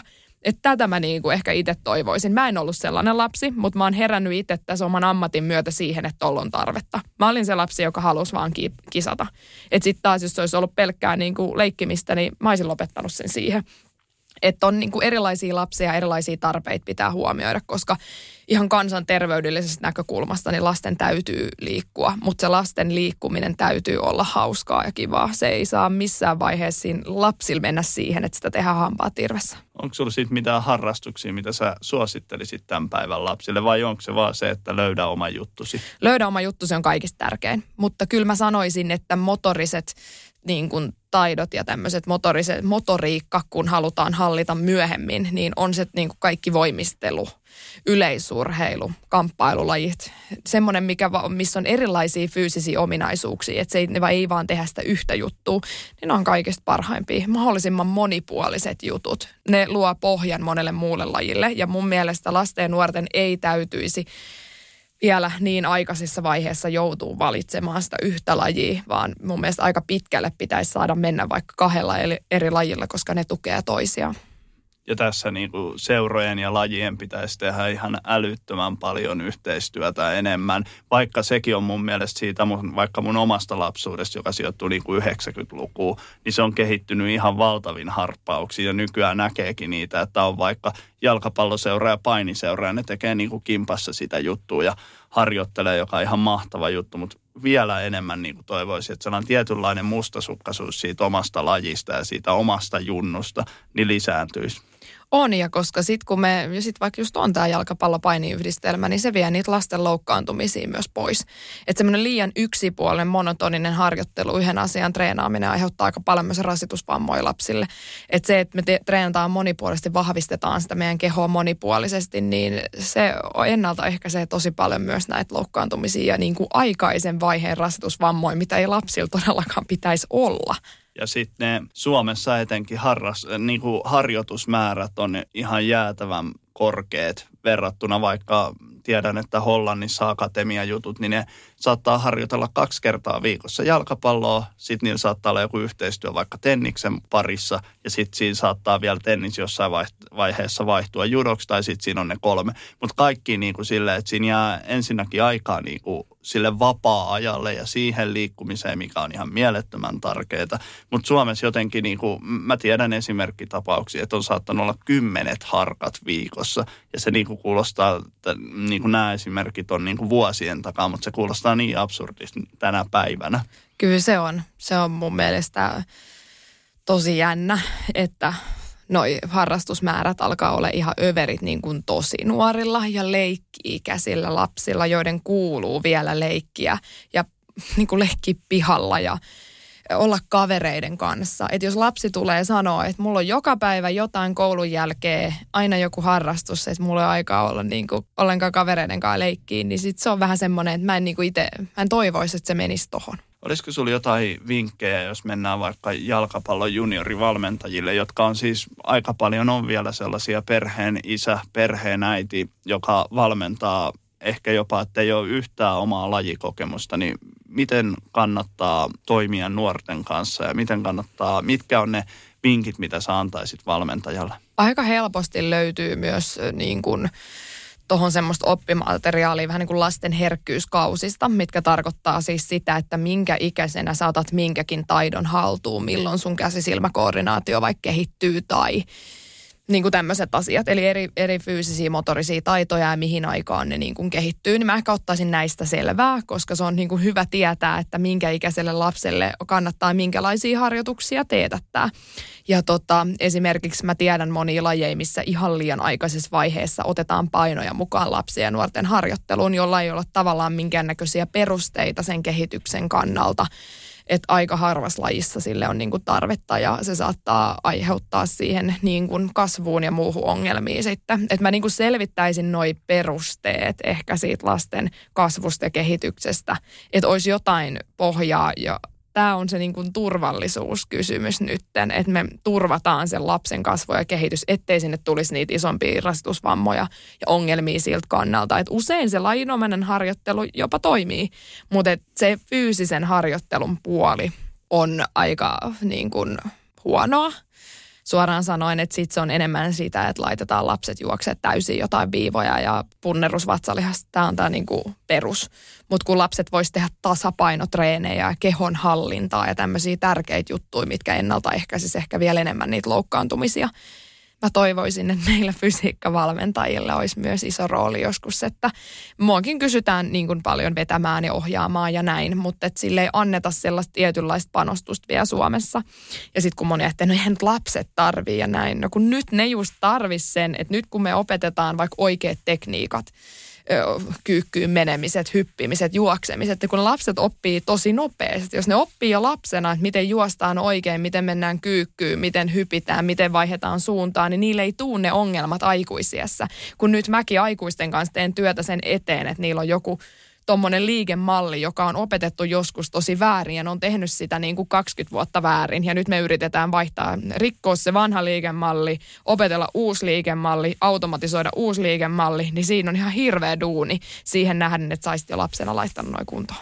Kyllä, ja toi on niin kuin voin omasta kohdasta sanoa, se on ihan hemmetin vaikea. Oma kokemus on se, että ei, ei ole helppo, jos on. Ja sitten se, että jotenkin vaaditaan niin kuin – lapsilta kauhean nopeasti, että pitäisi niin kuin osata joku juttu, kun sen pitäisi lähteä siitä, että jos se vaatii se lapsi, että sen pitää opetella kaksi vuotta kävelemään oikein, niin sitten hänen pitää saada lupa siihen, että hän saa kaksi vuotta oppia kävelemään ennen kuin häntä opetetaan juoksemaan. Kyllä, ja tota, kaikki lapset oppii eri tahtiin. Lapsilla on erilaisia vaiheita myös, että jotainkin ei välttämättä kiinnosta, vaikka jalkapallo heti niinä ensimmäisinä vuosina. Se on vähän siellä mukana ja kattelee vähän ympärille, että mitähän täällä tapahtuu. Ja perhoset saattaa hetki, joku voisi kiinnostaa enemmän kuin se jalkapallo ja seuraavan vuonna se jalkapallo onkin ihan supersiistiä. Että annetaan myös niille persoonille aika tavallaan löytää se laji ja se, niin kuin, he päästä siihen lajiin sisälle. Ja mun mielestä se on nykypäivänä paljon paremmassa jamassa, mitä se on ollut meidän aikaa ja meidän lapsuudessa, jolloin ehkä sulla oli vaan maksimissaan se yksi joukkue. Pojilla ehkä oli yksi, kaksi joukkuetta, mutta tytöille ei hirveästi ollut silloin joukkueita. Nyt on niitä tasojoukkueita.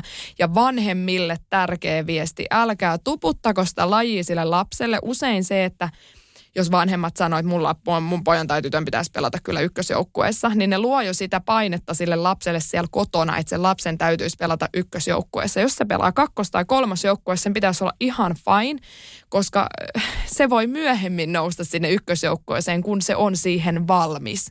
Et me vähän vanhem, niin kuin vanhemmiltakin tulee semmoista painostusta lapsiin, että niiden pitäisi päästä pelaa paremmassa. Et valmentajat tekee jo aika hyvää työtä sen eteen, että ne katsoo lapsille sopivan tasoisen porukan ehkä siitä seurasta. Mä tiedän, että isommissa seuroissa on näitä tasojoukkueita ja mun mielestä se on hirveän hyvä juttu. Mutta paljonhan sieltä tulee vanhemmilta sitä toivetta, että lapsi nousee parempaan porukkaan, joka on ihan ymmärrettävää, että vanhemmat haluaa sitä, mutta niiden pitää ymmärtää, että silloin joku syy, minkä takia se lapsi ei ole vielä välttämättä noussut. Siellä on ehkä joku taito, jonka kehitystä odotetaan.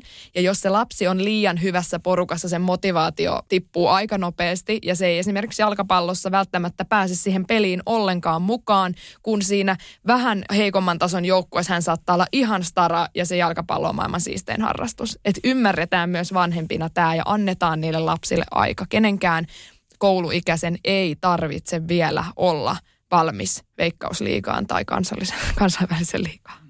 Se on just näin ja se tota, on ihan totta, mitä sä sanot. Ja just se, että sekään ei ole väärin, että jos se sun lapsi pelaa siinä ykkösjoukkueessa ja sitten se pudotetaan kakkosjoukkueeseen. Ei se ole se, että sen ura olisi siinä, ei. vaan siellä lähdetään hakemaan jotain niin kuin ominaisuutta parantamaan siinä vähän niin kuin heikkotasoisemmassa porukassa mm. siinä niin, Juuri näin. Tai haetaan ihan vain itseluottamusta johonkin tiettyyn ominaisuuteen. Ja jos se valinta tehdään, niin se valinta tehdään aina sen lapsen kehityksen kannalta. Sitä ei ikinä tehdä niin, että sille haluttaisiin kellekään luoda pahaa mieltä.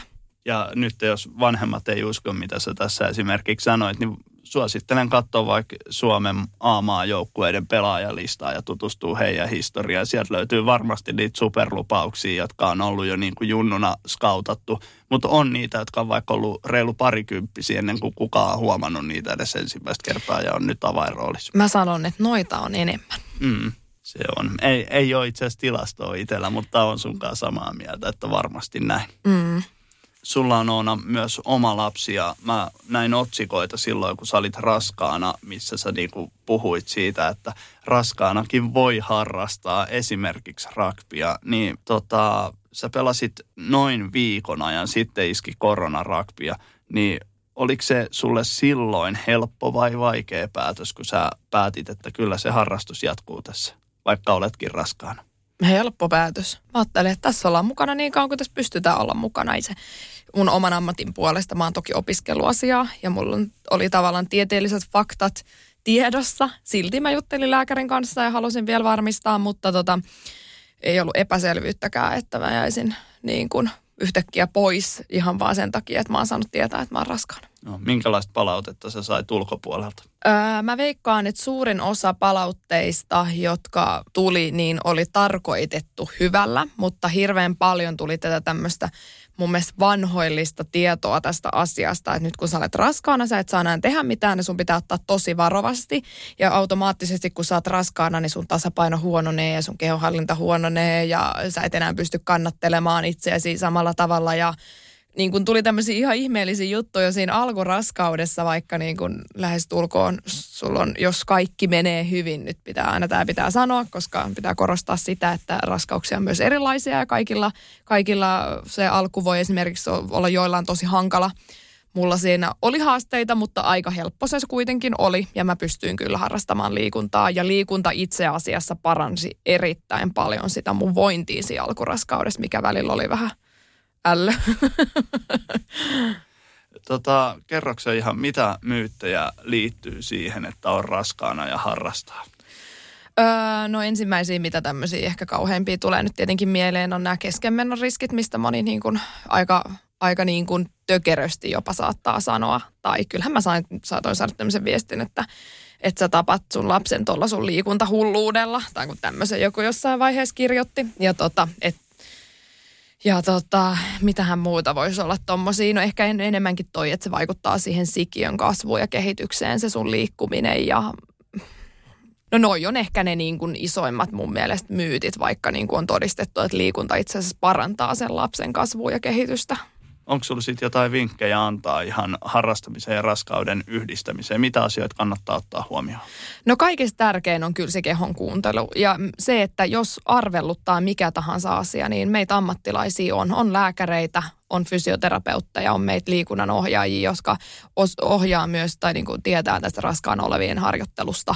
Ja tota, siihen on, me pystytään suunnittelemaan siihen ihan yksilöllinen harjoittelu, että minäkin yhteistyössä niin kuin fyssareiden ja lääkäreiden kanssa teen näitä ja olen tehnyt ennenkin, kun sain oman lapseni.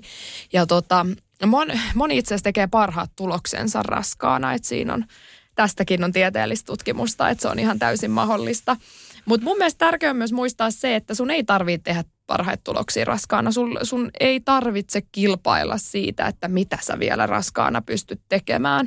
Et enemmänkin ajattelee sen asian oman hyvinvoinnin kannalta silloin, kun tulee raskaaksi. Et nyt, nyt ne semmoiset ehkä kilpailulliset tavoitteet voi jättää hetkeksi sivuun ja keskittyä siihen, että kaikki se, mitä mä liikun, niin mä pidän itsestäni huolen, että mun on parempi olla raskaana. Mä pidän itsestäni huolen, että kun se lapsi syntyy, mä jaksan sen kanssa olla ja mä jaksan valvoa. Ja mä pidän huolen siitä, että mä palaudun hyvin. Että ehkä nämä oli niinku semmoiset, mitkä mulle tuli ihan itsestäänselvyytenä, että en mä tässä nyt ajattele, että mun täytyy johonkin jotain tiettyä tulosta saada aikaa. Että enemmän mä ajattelin sen, että niin kuin optimaalisen terveyden siinä niin kuin itse, kun mä raskaana treenasin. Ja niin kuin sanoit, että se oman kehon kuuntelu on ihan älyttömän tärkeää, mutta niin kuin säkin teit, vaikka sä oot niin kuin noin pro tuossa sun jutussa ja sä tunnet niin kuin ihmiskehon, niin sä konsultoit silti niin kuin lääkäriä ja kävit hänen kanssaan keskusteluun, mitkä asiat on ok ja mitkä ei. Totta kai. Mä en ole lääkäri, niin kuin mä aiemmin just sanoin, enkä fysioterapeutti, niin ne, ne heidän alan liittyvät asiat käytiin tosi tarkkaan läpi. Synnytyksen jälkeen mä kävin lääkärillä katsoa yksityisellä puolella mun palautumista, koska kunnallisella puolella ei ole ihan samanlaisia resursseja siihen. Ja yksityisellä puolella oikeasti sut tutkitaan niin kuin tosi hyvin ja urheilijana, mä, koska mä haluan palata pelikentille, niin mun on niin kuin mun on käytävä siellä, että mä oikeasti tiedän, missä mun palautuminen menee. Lisäksi mä kävin äitiysfysioterapeutilla ja aion käydä vielä ennen kuin oikeasti menen kentille katsomaan, että mihin tämä palautuminen on nyt mennyt. Eli mä niin todellakin kävin niissä laajoissa tutkimuksissa, että katsotaan, miten mun palautuminen käynnistynyt. Ja sitten se tuntuu ihan absurdilta, että kun sä vielä käyt näissä, niin sitten joku tulee ilmoittaa mun treenivideoihin, että tota mä en saisi tehdä, että kuule tulee kohdunlaskeuma. Ja sitten kun sanoin, että no tässä on kyllä tutkimuksissa nyt kuule käyty ja kaikki on kuule hallinnassa, että ei tästä niin kuin, en, miksi mä riskeeraisin mun oman terveyden. Silloin kun mä riskeeraan mun oman terveyden, niin se myös vaikuttaa siihen, mitä mä pystyn olla mun lapsen kanssa. Ja teillä on upea puolen vuoden ikäinen suunnilleen on lapsi ja kaikki meni hyvin niin kuin kaikki meni tosi hyvin ja tota, niin kuin mä tuossa alussa sanoin, että jos mä koin, että mulla on vähän huono vointi, kehon painopiste muuttua, aiheutti tiettyjä ongelmia lantion alueelle, selkään, polviin, koska niissä on ollut leikkauksia ja muita alla, niin mä joudun oikeasti treenata ja tehdä duunia myös sen eteen, että se mun hyvinvointi pysyy sen raskauden läpi. Ja heti synnytyksen jälkeen mä aloin tekemään semmoisia asioita, mitä mä pystyn tekemään, jotta se mun palautuminen olisi nopeampaa ja niin kuin parempaa ja mä en halunnut niitä imetyksen ja muun aiheuttamia niskahartiaseudun jume ei päästä pahaksi, vaan mä oikeasti teen, on, teen edelleen koko, joka päivä jotain sen eteen, että mulle ei tulisi niitä ongelmia, koska siinä helposti menee keho aivan tukko. Opastetaanko sun mielestä tarpeeksi niinku naisia, jotka on saanut lapsen, on raskaana ja, tai on se pieni kotona, niin opastetaanko tarpeeksi tällaisia, että mitä hän voisi tehdä, niin kuin, että se oma terveys pysyy hyvänä? Ei opasteta, ja nämä on enemmänkin jokaisen omissa käsissä, että kuka siitä haluaa tietoa, niin sitten on olemassa valmentaja, fysioterapeutteja, lääkäreitä, ketkä niin kuin kyllä antaa siihen avaimet. Et niin kuin mä sanoin kunnallisella puolella, siellä, siellä ei vaan riitä resurssit, ja täytyy muistaa, että vaikka ne terveydenhoitajat on tosi hyvin niiden työssään, kätilöt on tosi hyvin työssään, niin liikuntapuoli ei kuulu edes heille tavallaan. Niin kuin mä sanoin, että mä voin valmentajana auttaa treenaamisessa tässä, mutta se lääkäri ja fysioterapeutti ei kuulu mulle. Eli ei hekään ala astumaan kenenkään toisen alalle, vaan he hoitaa sen tontin, mihin heillä on tietotaito.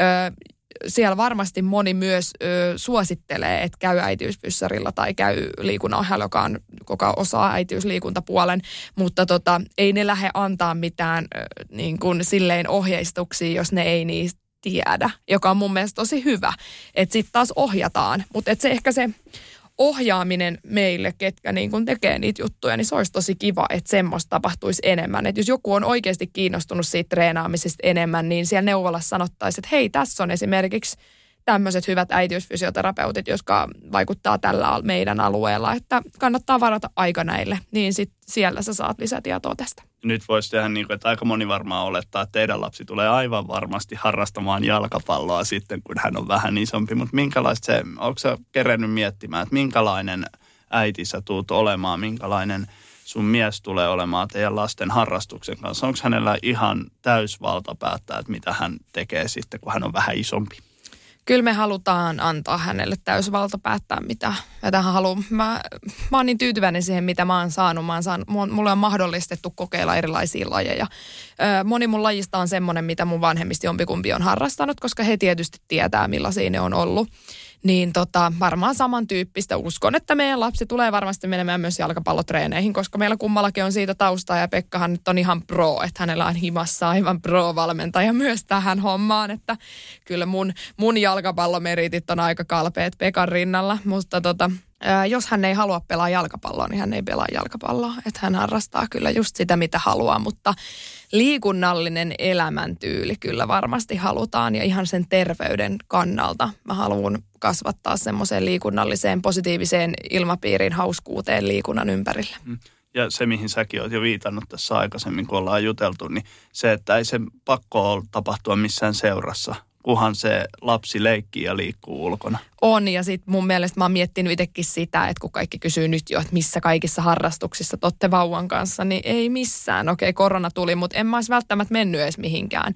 En, niin kun, mä en koe, että kaiken pitää olla ohjattua heti, mihin lapsen kanssa mennään. Et mä haluan, että me tutustutetaan lapsi myös kaiken näköisiin harrastuksiin ihan sillä, että me tehdään niitä perheenä yhdessä. Hei, puhutaan vähän vielä siitä, että tota, tämän päivän vanhemmat niin kuin tosi usein tulee se, että on vähän liian varovaisia sen oman lapsensa kanssa. Eli just tällainen klassinen esimerkki siitä, että saako lapsi kiivetä puuhun pienenä, koska siinä on se vaara, että hän tippuu ja sitten saattaa mennä vaikka jalka niin, että se pitää kipsata. Niin mitä ajatuksia sulla on tämän päivän vanhemmuudesta ihan yleisesti? No mä oon itse tosi tyytyväinen siitä, että mä oon saanut kiivetä puuhun.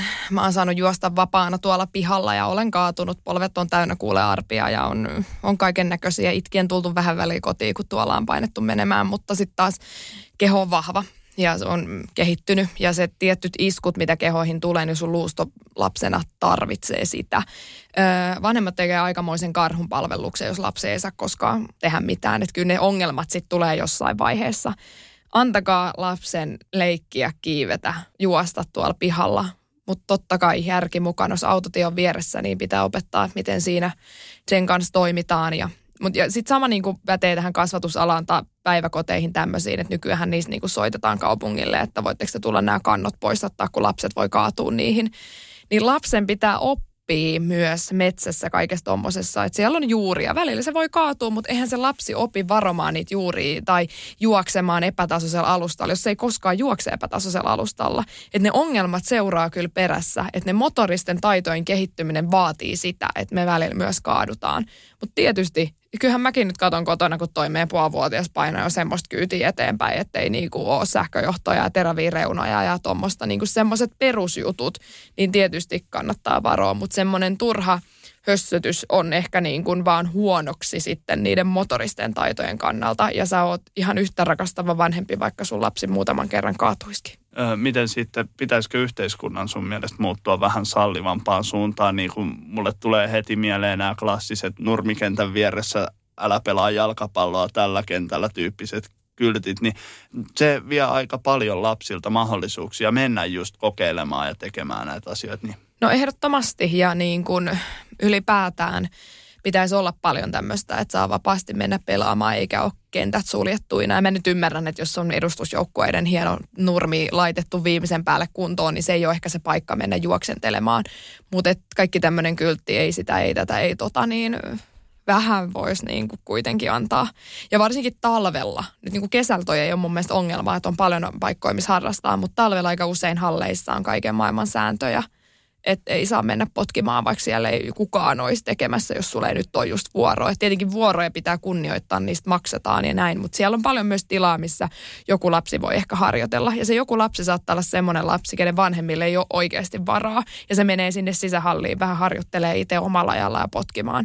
Et kun me ei tiedetä ikin taustoja, ja sitten jos me mennään heti huutamaan ja kieltämään ja raivoamaan, mitä itsellekin on tapahtunut joskus lapsena, että on saanut kyllä sellaiset sellaiset huudet joltain hallivalvojalta, kun on ollut potkimassa jossain reunassa, niin sitten tulee vähän sellainen niin kuin hassu fiilis, että tavallaan, että me vaikka juttelee sitten sen lapsen kanssa, että hei, mitä sä täällä teet ja niin kuin, ja sitten voi olla, että se tarina onkin aika inspiroiva. Just niin, ja sitten on niitäkin esimerkkejä, että ollaan Fudisjengin kanssa jo puolikkaalla kentällä, toinen puolikas on ihan tyhjä. Niin. Ja sitten se alkaa se valmentaja raivoa, kun sinne menee vaikka kaksi lasta potkimaan palloa sinne tyhjälle kentälle. Tämä on meidän kenttävuoro nyt, että niin. pois. Niin ketä se palvelee? Ketä se palvelee, juuri näin. Ja kun tuossa tilanteessa voit sanoa, että hei, me 15 minsaa vielä ollaan täällä, ehitte olla ihan rauhassa, mutta sitten me aloitetaan koko kentän peli, niin siitä joudutte valitettavasti siirtyä. aina niin kuin voi miettiä näitä asenteita. Ja kun kyse on la lapsista, niin ei, ei siellä ole mitään pahaa tarkoitusta taustalla, jos ne menee sinne maaliin potkimaan, että luodaan semmoinen ilmapiiri, että jes, vähän siistiä. Ja mitä mä muistan lapsena, niin usein sitä mentiin haastamaan kentälle jotkut toiset lapset, ketä me ei edes tunnettu, niin laitettiin pelit pystyyn. Et mä toivoisin, että tämä maailma menisi vielä siihen suuntaan, että otetaan sieltä kentältä ne muut peliin mukaan. Just näin. Ja tota, sitten toi, vielä niin kuin haluaisin nostaa esille tämän koulumaailman, joka on nyt niin kuin tunnettu siitä lukusista säännöistä. Että itselläkin on muisto ala-asteelta, että oli tylsä pidempi välitunti ja sitten mitä siinä alkoi tekemään talvella, niin mä aloin tekemään sitten sellaista jättilumipalloa, joka sitten niin kuin paisui monen välitunnin niin kuin hommaksi ja mä sain jo luokkakavereita siihen mukaan, koska sitä ei jaksanut enää yksin työntää. Ja sittenhän meille tuli hauska idea siitä, että viedään se meidän luokan ikkunan alle ja sitten mä kiipeen sinne, että moikkaamaan opettajaa sieltä ikkunan takaa. Niin mä muistan ikuisesti opettajalle terveisiä, aivan mahtava tyyppi. Muistan ikuisesti sen raivokohtauksen, minkä hän sai siitä, kun mä moikkasin sieltä. Hän luuli eka, että mä oon palotikkailla ja mä jouduin niinku vakuuttaa, että ei kun mä olin lumipallon päällä ja sitten, että nyt tää ei ole vitsin asia. Sitten mä joudun niinku näyttää hänelle, että katon nyt, että tässä on tää lumipallo. Mutta sitten se niinku, niinku oli, että okei, että oli lumipallo, mutta älä enää kiipeä siihen, että se ei ole enää sallittu. Ja mä olin niinku valtavan ylpeä ylpeä siitä lumipallosta, mikä syntyi siitä niin kuin tiimityöllä lopulta siitä. Niin, et koulullakin olisi aika paljon, niin kuin, mun mielestä to, toki taas tämä esimerkki ja muisto on 90-luvun. Vieläkin mun mielestä pitäisi jotenkin enemmän, mä ymmärrän sen resurssit ja kaiken vaikeuden, mutta vielä enemmän jotenkin pitäisi antaa vaan lasten tehdä ja leikkiä pihalla. Mä oon ihan samaa mieltä ja musta tuntuu, että ennen annettiin jopa enemmän. Että nykypäivänä ehkä se ongelma on se, että opettajien jo resurssit plus se, että nykyään lapsilla on jotenkin oikeus pompotella niitä opettajia. Jos se opettaja suuttuu, siellä otetaan puhelin ja ruvetaan kuvaamaan. Että opettajien työ ei ole kovinkaan kiitollista tänä päivänä, joka on mun mielestä tosi huolestuttavaa. Opettajia ehkä arvosteta niin paljon, niiden valtuudet on otettu pois, jolloin ja sitten tavallaan vanhemmat ensimmäisen syyllistää opettaa, jos niiden lapsille jotain sattuu, niin se on ehkä aiheuttanut sen, että ollaan ylivarovaisia myös niiden lapsen suhteen, ettei vanhemmat vaan suutu kun ennen, jos on jotain käynyt, niin vanhemmat on katsonut sitä lasta ja kysynyt, mitä sä oot oikein mennyt tekemään, kun nykypäivä musta tuntuu, että se on se, että katsotaan sitä opettajaa, mitä sä oot mennyt tekemään. Että kaikki niin kuin ehkä kumpuaa nykypäivän tämmöisistä, tämmöisistä niin kuin, että on muuttunut nämä asiat. Että niin kuin, jos näistä oltaisiin ehkä avoimempia, niin vanhemmille ei olisi semmoista hirveätä syynäystä opettajia välttämättä kohtaan. Opettajat uskaltaisi olla vapaampia myös niiden lasten kanssa ja puolia toisin. Ehkä pitäisi olla koko yhteiskunnassa semmoinen erilainen suhtautuminen ja tekeminen tähän asiaan ja vapaampi ilmapiiri siinä, mitä lapset saa tehdä ja touhuta. Aamen. Tota, hei, palataan vielä jalkapalloon. Niin onko jalkapallo jollain tasolla sun elämää vielä tänä päivänä? No tota, tuossa kotona, kun toi Pekka Lagerblom asuu, niin se on aika paljon mun elämää vieläkin. Ja onko se tota, muutenkin kuin pelkästään televisiosta katsomalla tänä päivänä? Kyllä me käydään Pekan kanssa pelailemaan ja potkii. Kyllä se on ollut meidän juttu aina. Et kyllä mä tykkään muuten käydä kikkailemaan. En mä välttämättä jalkapalloa enää itse haluaisi harrastaa. Kyllä, mä, kyllä toi soikio pallo on jotenkin vienyt sen voiton. Kyllä mä, siis itse asiassa on kiva mennä välillä pelaa jotain pelejä silleen, mutta tota, Mutta me käydään tosi paljon kikkailemaan yhdessä. Sitten se on hauskaa, jos oppii vielä vanhoilla päivillä näin 28-vuotiaana jonkun uuden taidon. Mutta siis on niin, se on niin kivaa sillä tavalla höntsäten. Mutta me seurataan tosi paljon jalkapalloa, ja koska Pekka tekee paljon noita asiantuntijatehtäviä futiksen puolella, niin senkin takia seurataan. Ja ja mä, siis mä nyt muutenkin seuraan ihan hulluna urheilua, että se on siinä mukana tosi tärkeässä osassa. Joo, voisitko kuvitella, että sä olisit jonain päivänä jalkapallossa niin kuin valmennuspuolella mukana? Miksei? Mä oon tehnyt sitä myös. Mä oon ollut tuolla Rovaniemellä urheiluakatemiassa tyttöi valmentanut jalkapallossa ja sitten joskus silloin kun mä itse pelasin vielä, niin kävin junnuille vetää treenejä. Ei ole mitään epäselvyyttä, miksi mä en voisi olla siellä niin kuin mukana, mutta mä haluaisin eri toten ehkä, no mulla on jalkapalloilijat fysiikkapuolella kyllä, että mä huomaan, että mun osaaminen on vielä enemmän ehkä siellä. Minkälainen valmentaja sä ylipäätänsä oot? Öö, no nyt jos puhutaan tuota kuntovalmennuspuolta, niin mä oon hyvin semmoinen niin kuin asiakaslähtöinen, asiakaslähtöinen valmentaja, mutta tota, mä haluan silti, niin kuin, ihmiset on helposti mukavuusalueella, ihan sama mitä ne tekee, niin, niin mä haluan vähän olla semmoinen, joka vetää sieltä niin kuin mukavuusalueelta pois, että mä niin kuin haluan näyttää ihmisille, mikä niiden potentiaali on oikeasti. Mä en ole valmentaja, joka katsoo asiakasta ylhäältä alaspäin. Mä oon valmentaja, joka on samalla tasolla asiakkaiden kanssa, mutta mä haluan olla se, joka vetää sen potentiaalin sieltä irti. Onko sulla sitten jotain unelmia ja tavoitteita vielä, mitä, mitkä on sun tähtäimessä? Tuntuu, että sä oot saavuttanut nyt jo ihan hirveän paljon.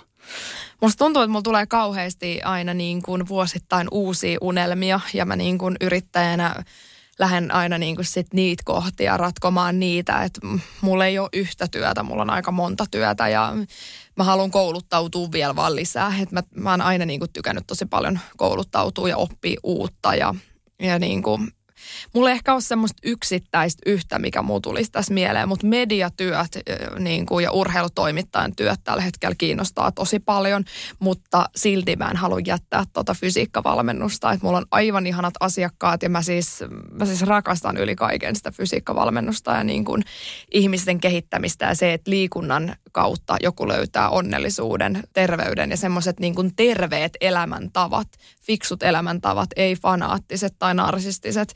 Ja se on niin kuin, se, se antaa mulle tosi paljon ja se on semmoinen ala, missä voit koko ajan kehittyä ja mennä eteenpäin. Sä voit oppi, oppia eri lajien liikemalleja, ja et, et, jotta sä osaat suunnitella fysiikkaharjoittelun vaikka jollekin asiakkaalle tennikseen tai jalkapalloon tai tanssiin tai näin. Että sulla on niin, sulla on niin paljon siinä oppimista, että se on kyllä semmoinen, mikä mua kiehtoo tosi paljon, mutta niin kuin, No sitten samalla toimittajan työt urheilijoiden, urheilijoiden maailmaan, mieleen, tutustuminen niihin persooniin.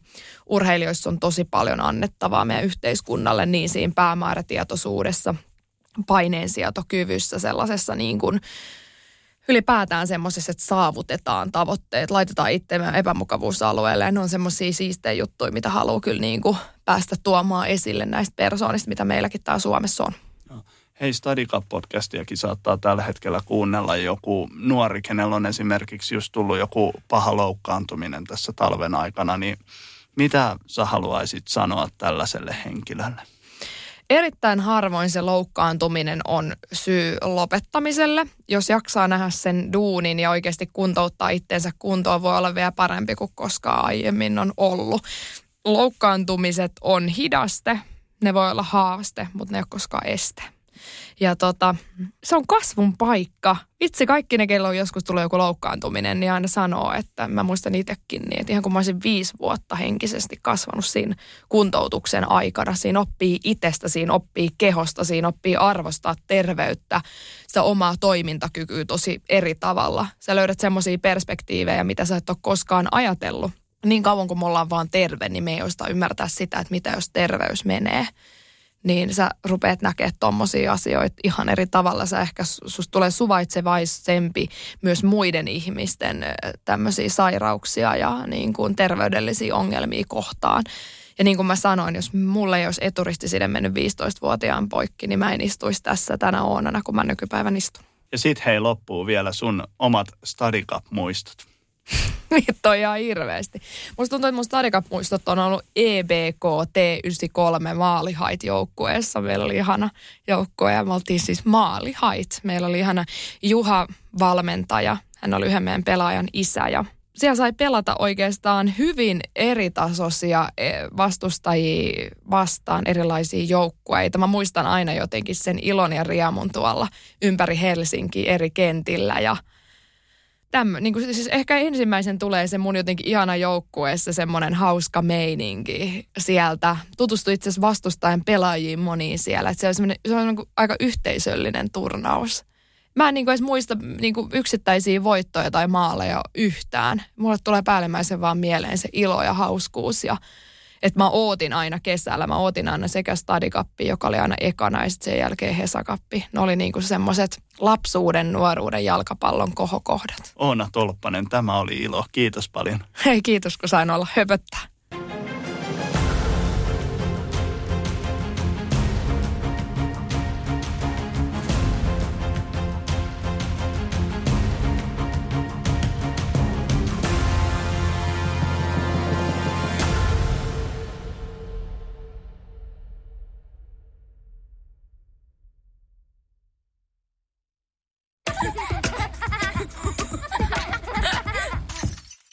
Äiti, monelta mummu tulee? Oi niin.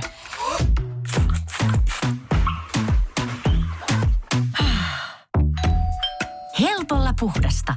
Luonnollisesti. Kiilto. Aito koti vetää puoleensa.